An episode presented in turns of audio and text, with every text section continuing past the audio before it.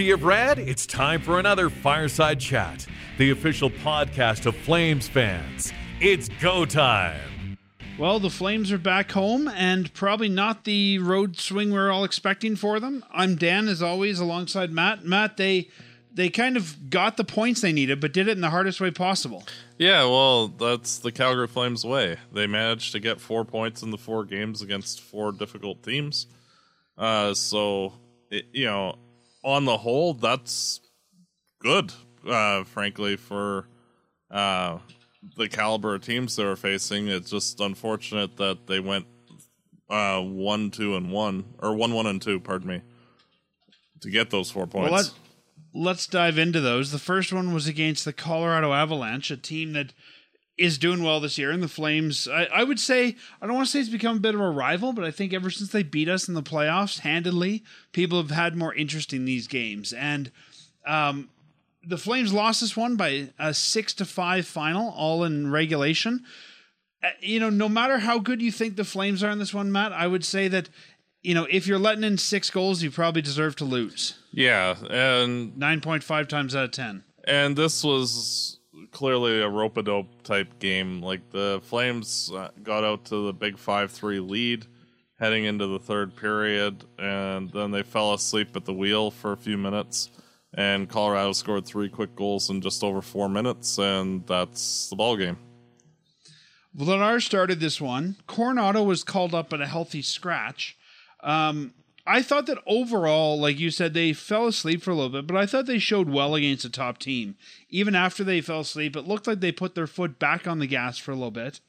Um, and to me, at least, you know, it was just those few minutes and some so a little bit of I don't want to say bad luck, but maybe a little bit of bad puck management that let the Avalanche get back in and stay in it. Yeah, and you can't let good teams like that have an inch uh, when you have a multi-goal lead heading into the third period. Exactly, they had a two-goal lead at one point and still ended up losing six to five. Yeah. Like when you've got a two-goal lead, you have to learn how to manage that lead. Yeah, and it's about making sure that you're not panicking on the ice at any time and doing all the small little things defensively, like the effective chip outs, uh, passing it across to your partners, um, you know, anything to minimize the risk of any of the plays that are going on. You know, it's hard when you know you're facing a team like Colorado who can quickly beat you up. It is. And you know, I guess maybe I don't want to make excuses for the Flames, but maybe one of the things that we're not factoring in there, they had five defensemen for all but 15 seconds of the game. In the first 15 seconds, we saw Chris Tanev get hurt. So they were, you know, especially their defensemen, you need a good defensive core against the Avalanche. We're playing shorthanded the entire game. Yeah, and that contributed to games following this week where they lost in overtime, where if they had Tanev playing, they probably get regulation victories. How often have we said this when they're missing Tanev though? Like he's one of those guys that you really notice when he's not on the ice. Yeah, and it's no offense to Gilbert or Oesterle or Soloviev. Like it's simply Tanev is a tier better than those guys, and when those guys are put into higher positions, it really hurts the team. It does for sure. The next night, the Calgary Flames went to Vegas, so uh, a very quick turnaround to go from Colorado to Vegas. Took on the Vegas Golden Knights, and some interesting stats going in this one. Uh, the Flames were dead last in five versus five percentage with .881. They were the second last team to have a player hit 20 points. They only had four wins in the first uh, however many games before this, with uh, when scoring first. They've trailed in more games than any team except for the Ducks, and their power play was 28th in the league. And obviously, all those things came back to bite them because another loss. This one an OT loss. The Flames got one point out of it, but a five to four loss against the Golden Knights. What were your thoughts on that one? Uh, very similar game to um, the Colorado game, where they, I thought they had a very effective first two periods managed the game rather well. Uh, we're heading into the second intermission with the lead, and in the third period, uh, Vegas quickly tied the game up. then late in the game, they Vegas took the lead. Calgary responded with a minute left to go, and they fell in overtime. And it, it it's one of those where good teams you can like another example of it like you cannot give good teams an inch and you know the flames took their foot off the gas a little bit in the third period not much but it was enough to let the golden knights take uh, the extra two points I think this is only the second time the Flames had the lead after two all season, and they had the lead three times in this game. Sort of like we are talking about with the Colorado game. Like when you're up and you have the lead, you have to learn how to play with that lead and how to defend that lead. And it just felt like I mean, the Flames worked hard. Don't get me wrong; it was a decent game all the way around. I think for them, but and they got beat by the better team for sure. But just felt like they worked far harder than they should have had to for one point because they I, I thought they kept making small mistakes that Vegas capitalized on. Yeah, and that that's what separates the Flames' offensive abilities uh, from the the elite teams is that the elite players on those good teams know how to create little plays out of nothing, and if you get enough of those, you all of a sudden give up the lead in the third period, and it, you know it ends up in a disastrous result for the Flames. This is probably the first game that Dustin Wolf has played for the Calgary Flames. Not talking about the Wranglers, but for the Calgary Flames, where I didn't think that he looked bigger than he was. Like, you know, he's a small man. He always looks like a big goalie for these guys. I thought the Dustin Wolf looked about his size. I don't think he was good. I don't think he was bad. I thought he just he looked like an average NHL goaltender in this one. Yeah, and you know, to his credit, uh, you know, if you're playing adequately against even an elite team, you know, like that's not bad, especially when you're in your first uh, 10 games as a rookie in the NHL. Um, but yeah, it was not the standard that uh, I think f- fans were expecting, but you know, also not anything against him. Like he didn't let in any really soft goals and he did make a few good saves, but it just was not the same kind of play that we come to expect from him. And then on Thursday night, the Flames went to Minnesota. You and me and some of our uh, listeners and fans were down at Bow River Brewing. They hosted us for a meetup that night, which was a, a ton of fun. I'm glad we were able to do that. Um, however, the Flames obviously didn't realize we were doing that, didn't want to cooperate. They did not get the win for us. It was a 3 2 loss, this one going into the shootout. Yeah. Um, the Flames in the first period I thought were quite poor. Um, and the period itself was quite boring um, watching it. Uh, but in the second period, the Flames really poured it on. They got the equalizer. And then in, early in the third period, uh, they took the lead, but immediately surrendered it. And yeah, that was, you know, it, all for the scoring until it went to the shootout. Why did they shoot Huberdeau? Like when I when I looked at the shots, okay, Sharangovich definitely made sense. I could see why you might want to shoot Lindholm. Why do you shoot Huberdeau? You know, it, it's one of those where I'm almost more tempted to see the Flames throw some bizarro candidates out there like AJ Greer or Dustin Wolf anybody. Uh, just uh, any Greer, of Greer's doing well. I'd shoot him. You know, any of the depth guys that you know, like a Blake Coleman. Um, you know, uh, one of the defensemen other than Andersson. Uh, just to throw some different looks because, like, literally, Sharangovich is the only guy scoring in the shootout at all for the Flames. Sharangovich, Lindholm, Huberdeau, and Kadri were the four flame shooters in this if I was the coach going into this, I mean, I always look at who scored for you that night, but also who's just hot in general. I I think that Sharangovich made sense to uh, be a shooter. I probably would have shot Blake Coleman. He's looking good. I probably would have shot Zary. Yep, same here. That would have been my and three then I shooters. don't know. and I, I yeah, would have thrown Mackenzie my... Out there. Though Weegar, I, I think Greer would have been a decent candidate. Yeah.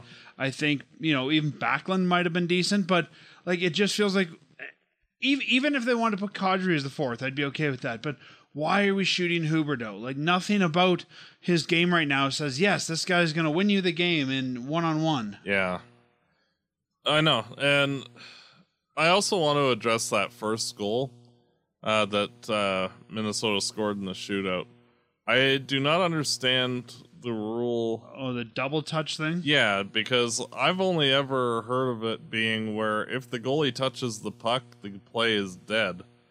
And I don't understand how you're now able to double tap to get the goal. Like I, I thought, as soon as the puck is touched, the, and if it doesn't cross the line on that play, then it's done. And you know, like it seems wrong for everything I've ever heard of a shootout in any sport. Uh, so I'm just uh, still baffled at the call on that one. Yeah, I am, but it's also the NHL. Yeah, I know. And how often are we baffled by calls in the NHL? Well, true. It just it it's things like this that are little nitpicky plays that help to ruin the confidence in the sport uh, and fairness in general. Like, it, if there's like a specific rule in place where like double touching is allowed, sure, you know that that's fine.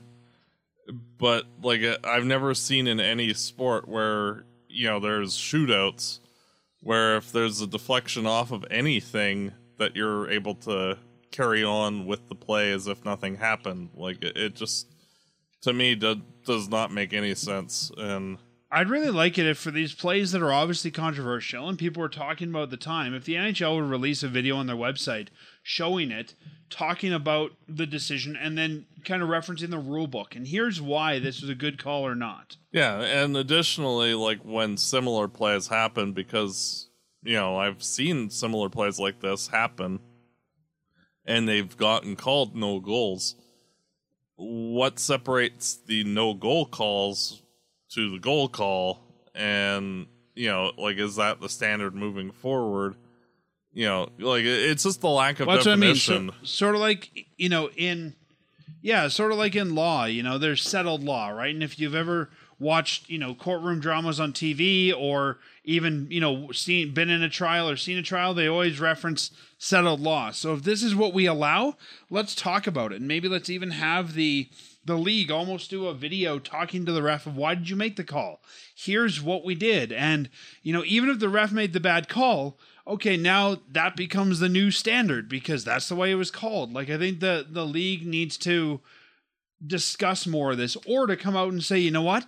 That's not the standard going forward and here's why.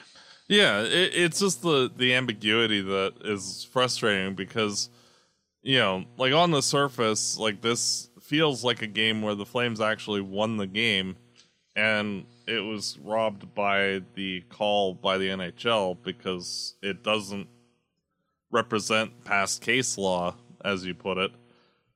And so it's like, well, why this and not the other ones then? And yeah, it, it just it rubs you know me as a uh, broadcaster, but also very much as a fan the wrong wrong way because it's like, well, then you could just make up the decision on any game at, on a Well, whim. And I think the more we sort of have that settled law at the league, when they talk to Toronto or call up to the situation room, they can say, okay, this is what happened on, you know, December 14, 2023 in the Calgary game. So we have to rule it the same way here. Yeah, and it harkens back to like when uh, Coleman scored that one goal in game uh, five, I think it was against Edmonton, uh, where he kicked it in, but you know, like plays had been kicked in all year and not waved off, but that one was, you know, and it's just like there, there's just no consistency with how they've played things in the past, and it it just you know, it, you never want to have your the people that are enjoying your product walking away displeased with the service. Like it's one thing if the game sucked, but it didn't. It's how it was delivered that was the problem and know, it's just frustrating cuz like things like this should not happen in a professional league.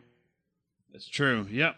And let's talk about the last game of the week Hockey Night in Canada, Saturday night. The Calgary Flames back home, taking on the Tampa Bay Lightning in the Dome.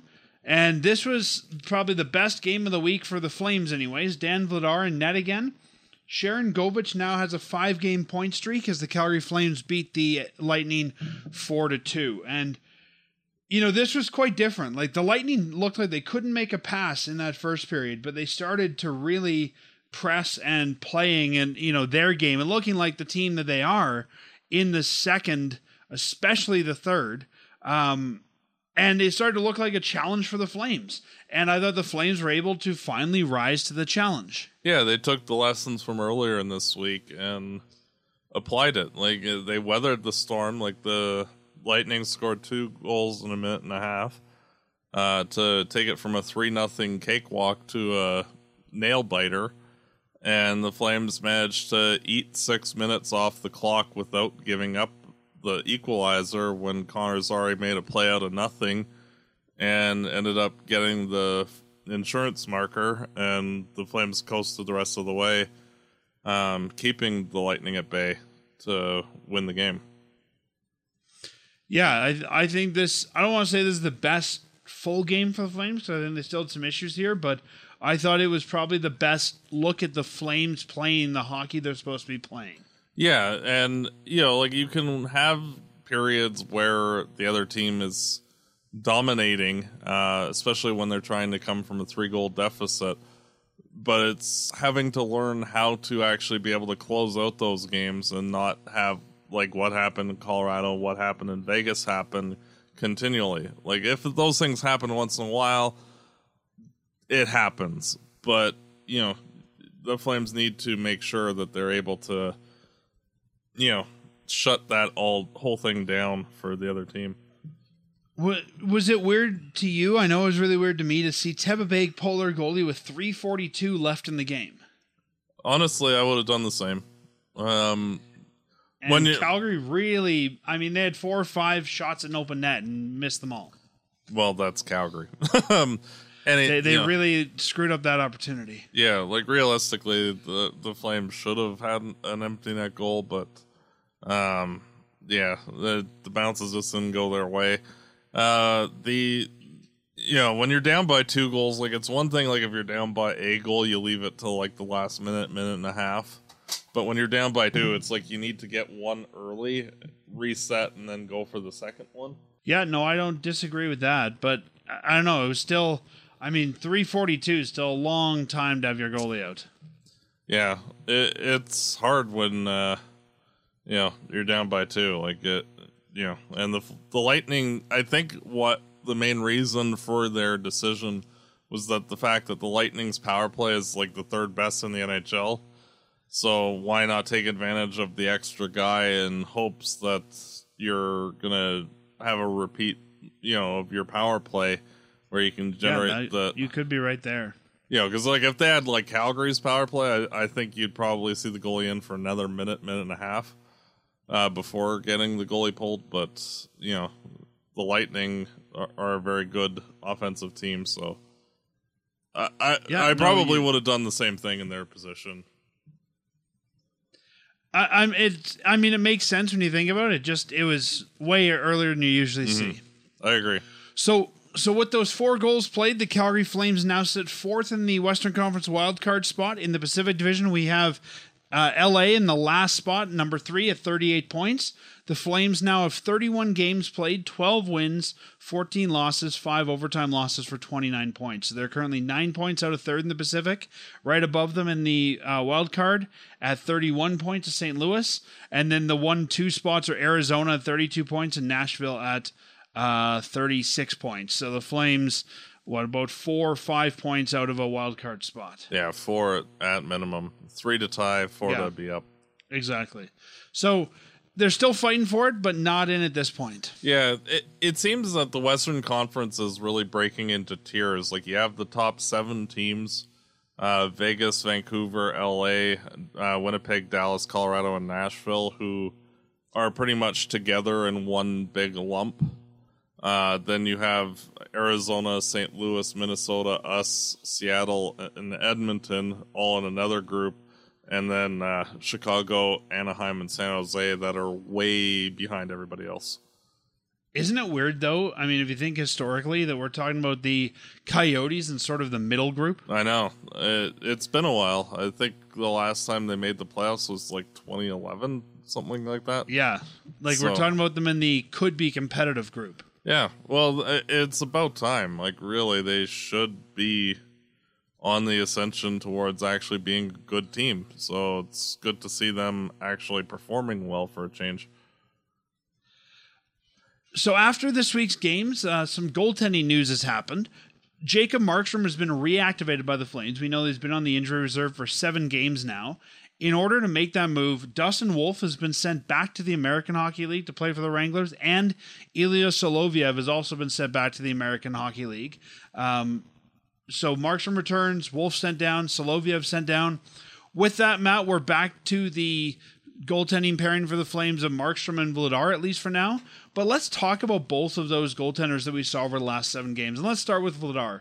I've said a lot on this show. I don't know that Vladar is um, a starter or a backup. I don't think we had enough to really know who he was or what his upside is, but he really became the starter over the last little bit. I wasn't sure if it was going to be Vladar. I wasn't sure if it was going to be Wolf. I think it's safe to say Vladar became that starter in Markstrom's absence. After what you've seen from him, what's your assessment on him? Well, this is with sort of regular play. yeah, this is where like I'm curious to see what the Flames will do because for me, the difference between what Vladar brings and what Markstrom's bringing is close enough, comparably, that I think that uh, Vladar has elevated himself into like I can hold the fort for a couple years in net as the starter, and you know, like the the last handful of games, he's been absolutely excellent. Um, so it's one of those where it'll be interesting to see exactly what the Flames do moving forward because Markstrom's also played really well this year, despite his stats looking poor. So you know, like if the Flames can find a way to move the Markstrom contract, I think that's the direction to go, just for dollars and cents reasons alone. Yeah, you you and I threw that around last week a little bit of you know could the Flames move that? What would that look like? I think again though this depends on which way this team thinks they're going. If this team thinks that they can be a you know a long run playoff competitor round two, round three, you need to keep Markstrom. I don't think Vladar is your guy at that point. If they're going to do anything else, I think yeah, I think Vladar has shown you know what he's probably a capable starter on a let's call it non-competitor team. Maybe he can be more than that. He's still making some mistakes. He's still not looking as poised as I'd like him to be for a a long-term starter for a deep playoff team.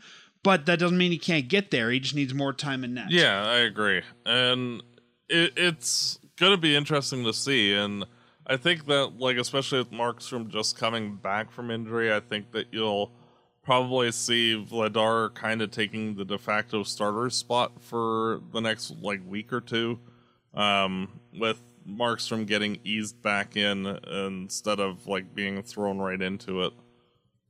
Yeah, I mean, you know, the Flames have five games left this month, and they've got, you know, pretty much between the 24th and the 30th, one game.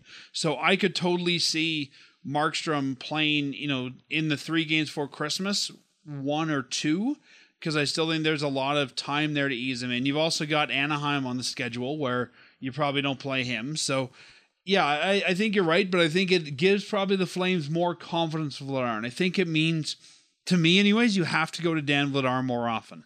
Yeah, I agree. You know, I mean, I think we've we've seen some interesting goalies here in Calgary over the last little bit. I think David Rittich, who was a starter here, I would say, correct me if you think I'm not right here, has proven he's not an NHL starter. He's an NHL backup. I mean, he went to Winnipeg, he was a backup. Now he's in LA, he's a backup. Like, you know, he was given a starter's role and he was the best we had, but I don't know that he was a starter on a contending team. Yeah, Um, uh, and uh, I think that that became evident with the Flames going out and getting Markstrom that they thought that adequate enough, but if you're actually wanting to compete, you need better. And uh, Vladar, I think, is very much in that same generic group as of right now. Uh, Yeah. but he hasn't been given the opportunity to take the ball and run with it. Also, because Markstrom's here, and it, it's hard to tell like beforehand like where Vladar ultimately lands. Like, does he elevate his game and become a good starting goaltender? Or does he falter and fall into the David Rittich mold? And he could go either way. And I think right now the Flames can afford for him to go either and, way. and that's exactly the point I'm thinking of is that because the Flames are quasi rebuilding without, you know, fully committing to it, you know, you can start, you know, younger players and give them an actual shot to see if there's more there there. And like we saw this with both Dubé and Mangiapane over the last year and a half, with them both getting more ice time to try and cement themselves as top six forwards, and both of them not reaching their abilities. You know, the Flames now have a lot more of a book ready on each of those guys that no, they're more fringy NHL guys at this point so you can make adjustments to your roster accordingly. And the Flames just aren't on that end of it with Vladar yet to be able to determine what's the next step. Yeah, and I think even with Vladar, I mean, when I say they can afford it, not only are they trying to get younger, but they have Dustin Wolf. And again, I don't know that Dustin Wolf is going to be the next, you know, goaltender sensation for 10, 20, 30 years in this league. You know, I don't know he's going to be the next amazing goalie. I think he's going to be a serviceable starter on a competitive team at the very least. But I think that if Dan Vladar looks good, great. Now you've got two good goalies and you can deal one, or you can keep one, or you can keep them both. If Dan Vladar is given the shot and falters, hey, now we've got Wolf and we've got a really serviceable backup. Yeah, I, I Like, liken it's it. not like we need to say if it's Vladar and then oh crap, if he doesn't work, now we got to go and find someone. I think the next guy either way is right behind him. Yeah, I liken it a lot to uh, how Anaheim had Frederik Andersen and John Gibson for a time, where Andersen became a quality starting goaltender, but Gibson was clearly better. And like once Gibson had enough time to take over the starting role, they were able to ship Andersen out, got an excellent return for him, and were able to, you know, make the team better by having two good goaltenders. And I think the Flames, like if things work out, you could see Vladar basically being the Flames version of Freddie Andersen in that case. Yeah, no, I, I think that's a, a great recent example. Um, you know, I can think of a couple others, but that's probably the more recent one. So, yeah, I mean, you know, I think even if you keep, let's say the Flames do their due diligence and decide not to or can't trade Vladar or sorry, trade Markstrom for whatever reason, um, and you know, we won't get into what a trade may or may not look like now, but if they can't or decide not to, I think that you know we know Markstrom's getting older right? I mean, we've seen, I think, the effects of age over the last couple years get to him, and even some of the um, the effects of injuries getting to him. I mean, he's 33. I think even if you keep him, you got to start adjusting that workload now because Dan Vladar's proven he deserves more. I'm not saying he deserves 50 goals a year or sorry, 50 games a year, but you know, you, I think you've got to start just adjusting that workload. Say, let's give the 33 year old less, and let's put a little bit more weight on the 26 year old shoulder. Yeah, and you know, and especially like when you're starting to add like contract considerations, the six million dollar guy versus the two and a half million dollar guy, like those things do creep in. Like especially like if the Flames are planning to kind of like retool on the fly, like that six million dollars in cap space all of a sudden becomes a huge asset where they can then go out and like either sign a free agent in the off season or acquire a contract dump from another team that's a good player. You know, sort of like how the Flames were able to get Sharangovich uh, in the Toffoli trade because they didn't have enough money to spend on his roster spot that he warranted. Yeah, I think you know we we won't. Yeah, I, I don't think we'll go back and forth on you know Markstrom and you know trading him anymore. I, I think you know it's viable either way, and I could also see that Conroy looks at that and says, you know what, the more valuable chip right now is Dan Vladar, and let's move on from that. I think it's it's a flip of a coin right now. Yeah. Um, but the other guy that we saw this week, who's now played this season five goals at the National Hockey League level, was Dustin Wolf. And a lot of excitement with Wolf coming to the Flames, getting some time to play. I, I'm hoping that his time on the bench was just as valuable as time in net in terms of learning from NHL goalies and seeing what Vladar was doing and that sort of thing. But overall, what was your assessment of Dustin Wolf during this uh, short call up? I think he showed that he's basically ready for the NHL. Um, he might not be like ready to be the starter uh, by any stretch of the imagination, nor is he expected to be. But he did not look over his head um, against any of the teams. Um, he played well. He won a couple of games himself uh, by making some spectacular saves. Uh, on the whole, it was very encouraging in my books, and it's just a matter of sorting out the other two guys to figure out how to get him here on a more permanent basis. Even though that I'm not really expecting that until like either late in this season or next year. Yeah, no, I I would agree with a lot of your assessments. I think having him not just for one game, but seeing him semi regularly over the last couple games here, a couple weeks here, I should say. I think we started to see that there are some chinks in the armor. There are some things he needs to work on. I think for me and for some fans I talked to both at our meetup and I've talked to online, people started to realize that he's not Superman at the NHL level. He may have looked like that at the American League level, he might have looked at that at the Canadian junior level, but there's definitely some things to be worked on there. And as I said earlier, I still think he can be a starter. I still think he can definitely, you know, evolve into that, but I'm not of the opinion a lot of people are, which is let's give him to the NHL right now. Do what you got to do to bring this guy in. He's the savior for the Flames. I think that going back to the American League for a bit is probably going to be a good thing for him. And Yeah. I think there's a prospect we need to take slowly. It was good to see him over and over and see, you know, how he dealt with adversity and how he dealt with coming in after not playing. And even his first game when he played against Minnesota in the dome, how he did coming in as a backup. Because to me, that's probably what he will be. And you need to see how a guy does coming in cold mid game. And I think he met or exceeded every expectation the Flames had during this time. But I still think he's a young goalie. There's still some stuff to learn. And I think we need to be still have some patience there. Yeah, and realistically, like NHL players are bigger, stronger, and faster than their AHL counterparts. That's why they're in the NHL. So he has to realize that, oh, well, the little cheats that he might be able to get away with in the AHL, um, you know, the players are a little smaller or a little slower or whatever. Like he can work around other teams' players, but in the NHL, like those guys are standing in front and being able to tip pucks very effectively or get their big rear ends right in front of you so you can't see a damn thing and you know how to adjust to those kinds of things where in the A like he can work around those things a lot better. So, you know, it'll be good for him to go back and learn and you know, parlay those adjustments to make sure that he's doing the right NHL habits in the A- AHL and incorporating that into his game full time.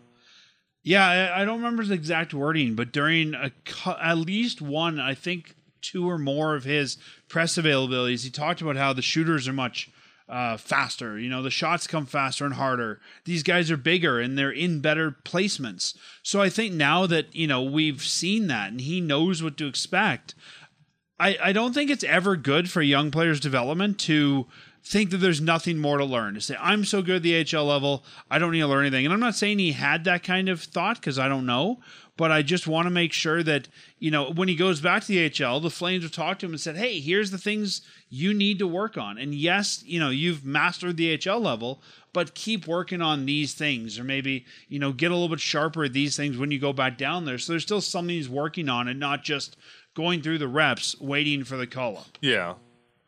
And Uh, you know, for me, like uh, he, like if the Flames, like say, lost either Markstrom or Vladar for the rest of the season, you know, like would I be comfortable with him being in the NHL for the rest of the year? Yes, definitely.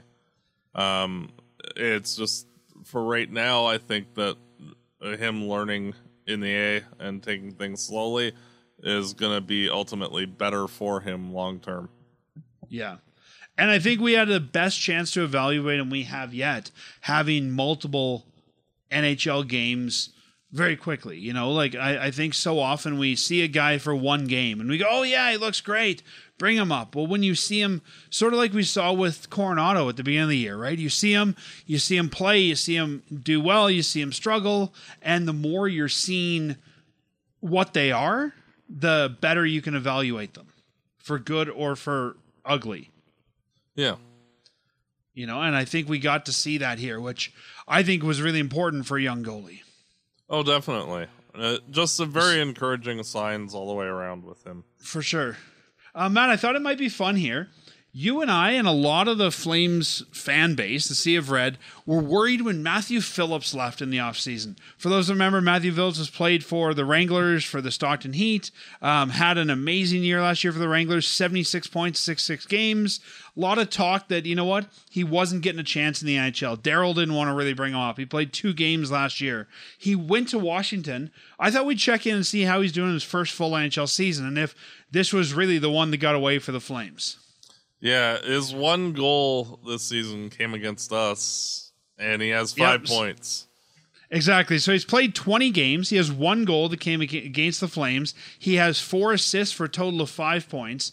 And I know there was a lot of excitement in the preseason when he was being put on a line with Ovi, and oh, he's going to do so well.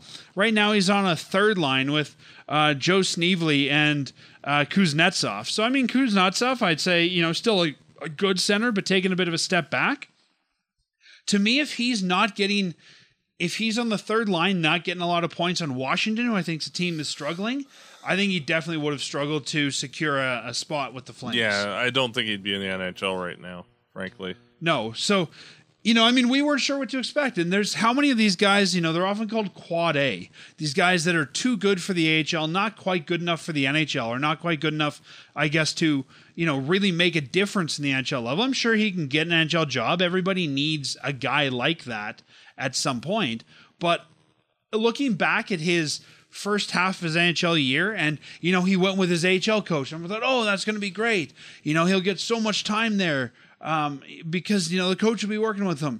I'd say he's probably, and, and we'll see what happens going forward. But so far, we haven't really missed out on anything. No, I think he would probably hold the spot that AJ Greer holds on the lineup, and I'd rather have Greer at this point. Yeah, and you know, it's looking at um, guys like AJ Greer and Matthew Phillips and Dylan Dubé and Andrew Mangiapane that is getting me on the page of um, less short players, period, on this team. And like, even if you're replacing them with just bigger guys that aren't necessarily the most skilled, that it will end up as a net benefit for your team because how many times do we see Mangiapane and Dubé getting muscled off the puck just because they're smaller? And Phillips has the same issue in Washington as he did here in the farm team. And it, it's just hard. And unless you're a talent level like Gaudreau, like you can't really get away with being that short. I think that's a great way to look at it. You know, some of those top guys can get away with it, and I think they can compensate around it. I mean, how often did we see Gaudreau get slashed on the hand, slashed on the wrist? Like, it's not like he was, you know, immune to that, but he learned how to work around it. Yeah, to, well, like Patrick um, Kane, you know, I guess uh, for example, has he, been he le- he learned how to deal with yeah, it. like Patrick Kane, for example, is a Hall of Famer, and he's not very much taller than Gaudreau but he was able to work around it because he's actually that good. He's a legit Hall of Famer, and you know you basically need to be like either a good first line forward or an you know all star Hall of Fame guy in order to get away with it. Otherwise, you kind of fall in the same mold as guys like Tyler Ennis, who are very skilled but get pushed around way too easily. Yeah, no, I th- I think that's uh, that's a good look at it too. So, and how I do I say, just um, I just want to add on that you know, like looking at the, like the Flames' fourth line, when you have a guy like Greer out there, uh, and he's not the most skilled guy, but he's adequate. But he just creates havoc because he's the guy imposing his physicality on the other team, and he can change the course of a period in a game by himself just because he's able to engage properly. But with the other two guys, like unless they're scoring, they're a net negative on the team. I think with AJ Greer too, he knows who he is and he plays a very different game. And to me, watching Matthew Phillips play a little bit in the NHL this year, I don't know who he is. He seems like he's just, you know, generic NHL player number whatever. Yeah. Austin Czarnik 2.0. Yeah, and you know, I mean, Czarnik didn't look great here, but he's still around. I think, especially with you know 32 teams now, we need guys that can play hockey. I think Phil's probably an NHLer, but looking back at his 2023 so far, I'm not feeling like we maybe were. Some fans were at the beginning of the year that, oh wow, you know, this is the one that got away. I think maybe you know as much as we gave Sutter and potential Treliving a hard time for not bringing them up and giving them more. Maybe they saw something or knew something that we didn't at the time. Yeah. And also, I think a good reflection that when we're seeing guys like Wolf or like Coronato or some of these guys that are looking amazing at the HL level, it doesn't always translate to the National Hockey League. No. And, you know, and to put case in point in that, um, like the Flames have a good prospect that's uh, rebounding after a disastrous season last year, Rory Kerins.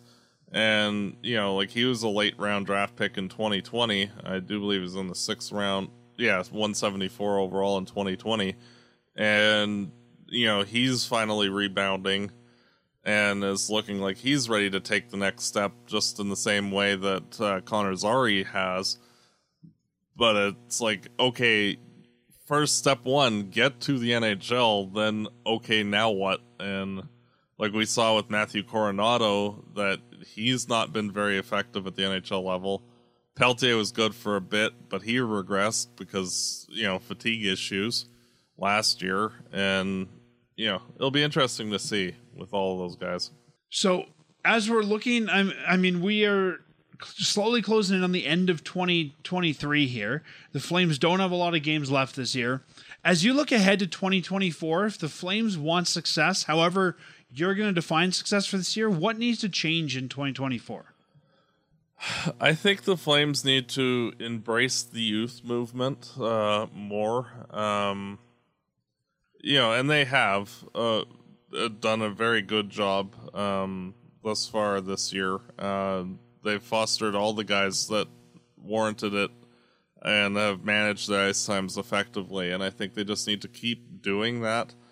Um, how would you say the on ice results are almost secondary, uh, whether the Flames win or lose, as long as the, they're instructing the young guys properly and giving them the best opportunities to succeed.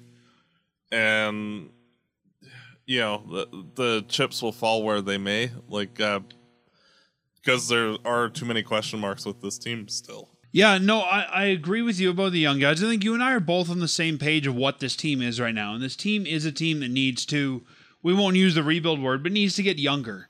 A team that needs to, you know, let those young guys play. And I think to add on to what you're saying, for me, the Flames need to maximize their assets. They I don't expect them to trade everybody that they have. I don't expect them to move long term deals. I don't expect them to move Markstrom. I don't expect them to move those kind of guys. But all of their UFAs that are coming up, they need to get the best value on yeah. at least those guys. Yeah, and, and I think that signing them to, or dealing them, either way, they need to figure that out one way or the other. And honestly, I'll be honest. I think all three of them need to be dealt. I agree. Uh, the only guy I would m- maybe keep was Hanifin. Yeah, I, I I can see that, but I think that for where the team is, there's more value to moving him and getting the assets. Mm-hmm.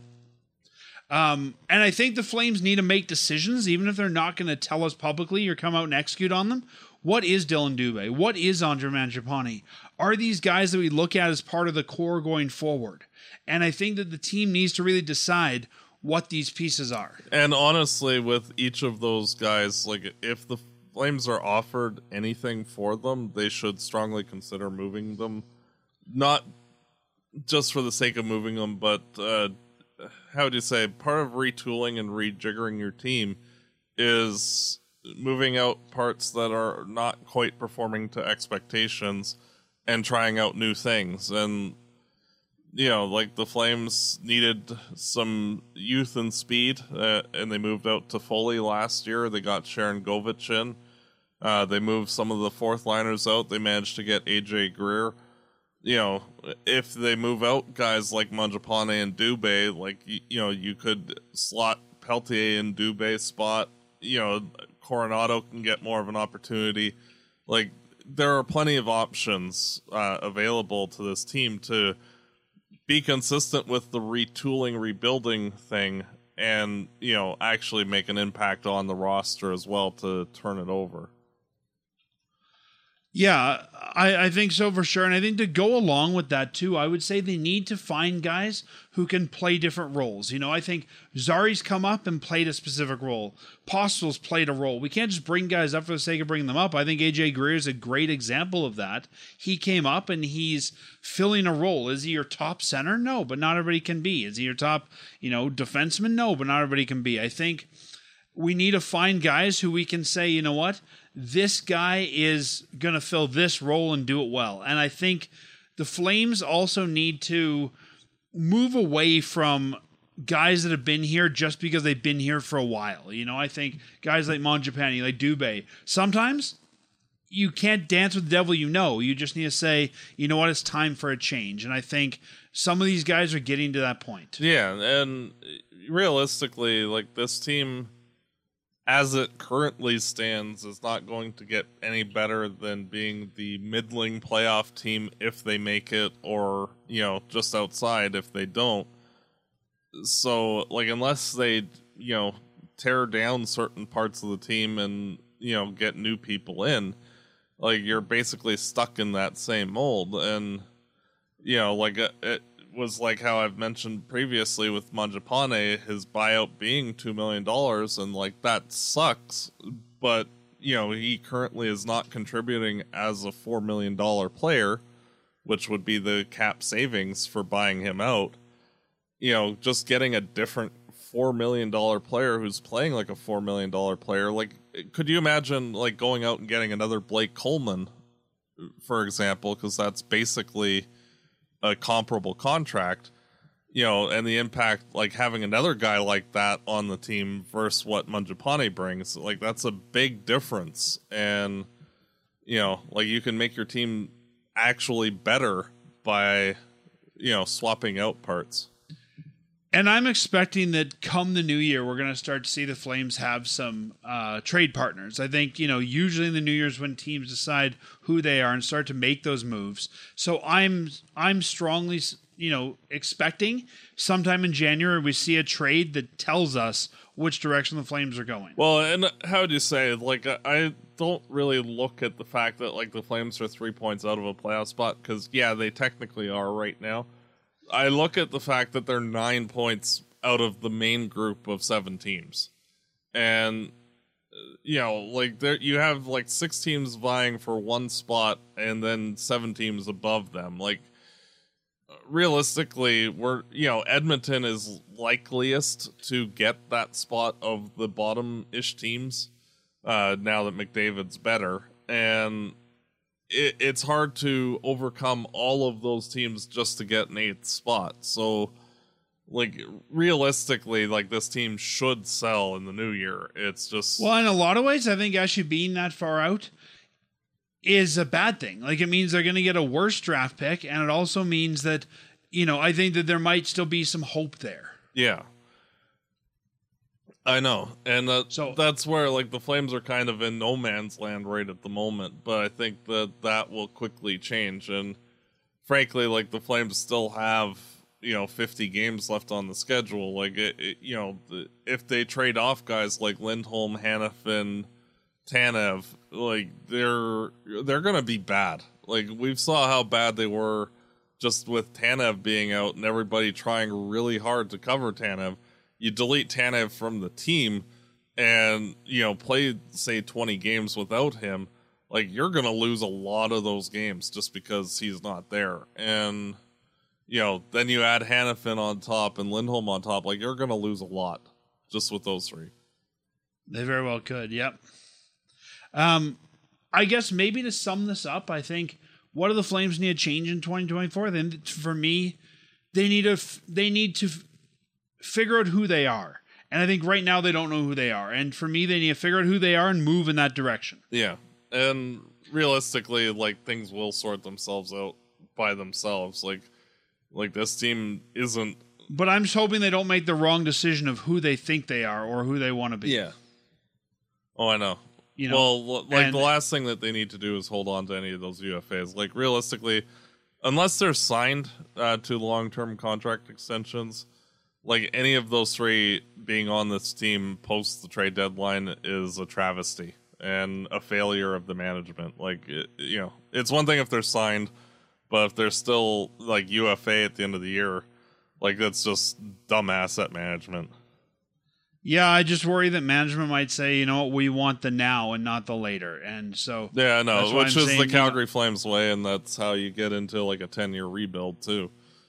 Exactly. And so I'm hoping that that's why I said I hope that we know soon which direction they're going to be moving. Yeah, Um, Matt, let's let's leave leave the week that was there. Um, we'll let everybody know that as we get close to the holidays, we're going to be taking some time off for the holidays.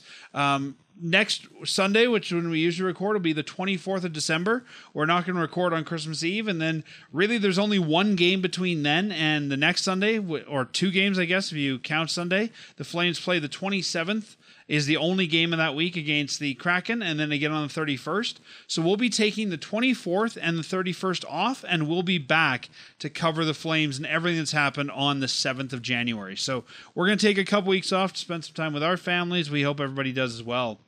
But let's look at what's coming up. We won't do the same predictions we usually do because it's a lot of games, but let's recap this. If we look back at last week, I thought we'd beat Colorado and lose the rest. You thought we'd beat Minnesota, Colorado, lose Vegas, Tampa, and we ended up winning Vegas, losing the other three. So I had the right games, wrong teams, yeah, the right number of wins.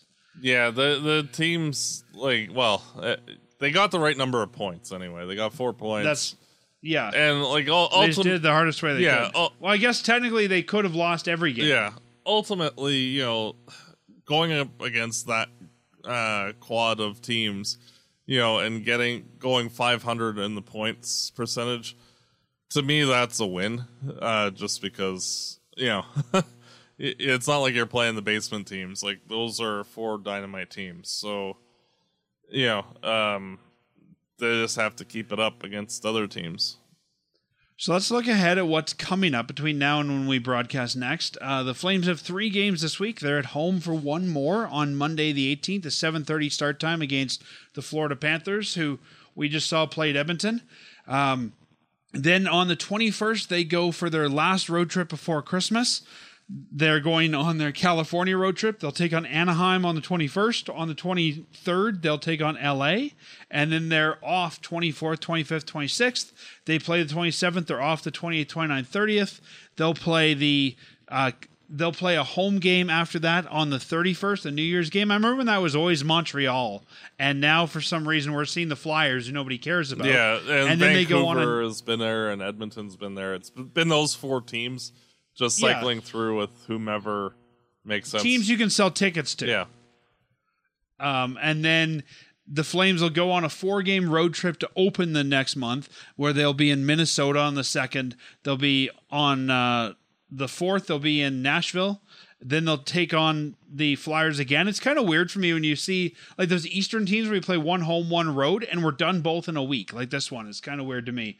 On Saturday the sixth, they're in uh, Philly to take on the Flyers, and on the seventh, a back to back, they take on Chicago. And Matt, we talked about this before we started recording. That sixth and seventh game, Philadelphia is an, an 11 a.m. start time, our time, and then Chicago a 1 p.m. start time. When was the last time we saw a back to back where they're both matinees? I I think you have to go back like six, seven years. Uh, I remember there being a weekend where we played Philadelphia and Washington back to back in the afternoon. Uh, but yeah, that was a long time ago. Like I, I Yeah, know I- Monahan scored the game-winning goal in one of those. I think it was an overtime goal. But yeah, it, yeah, it's been a while.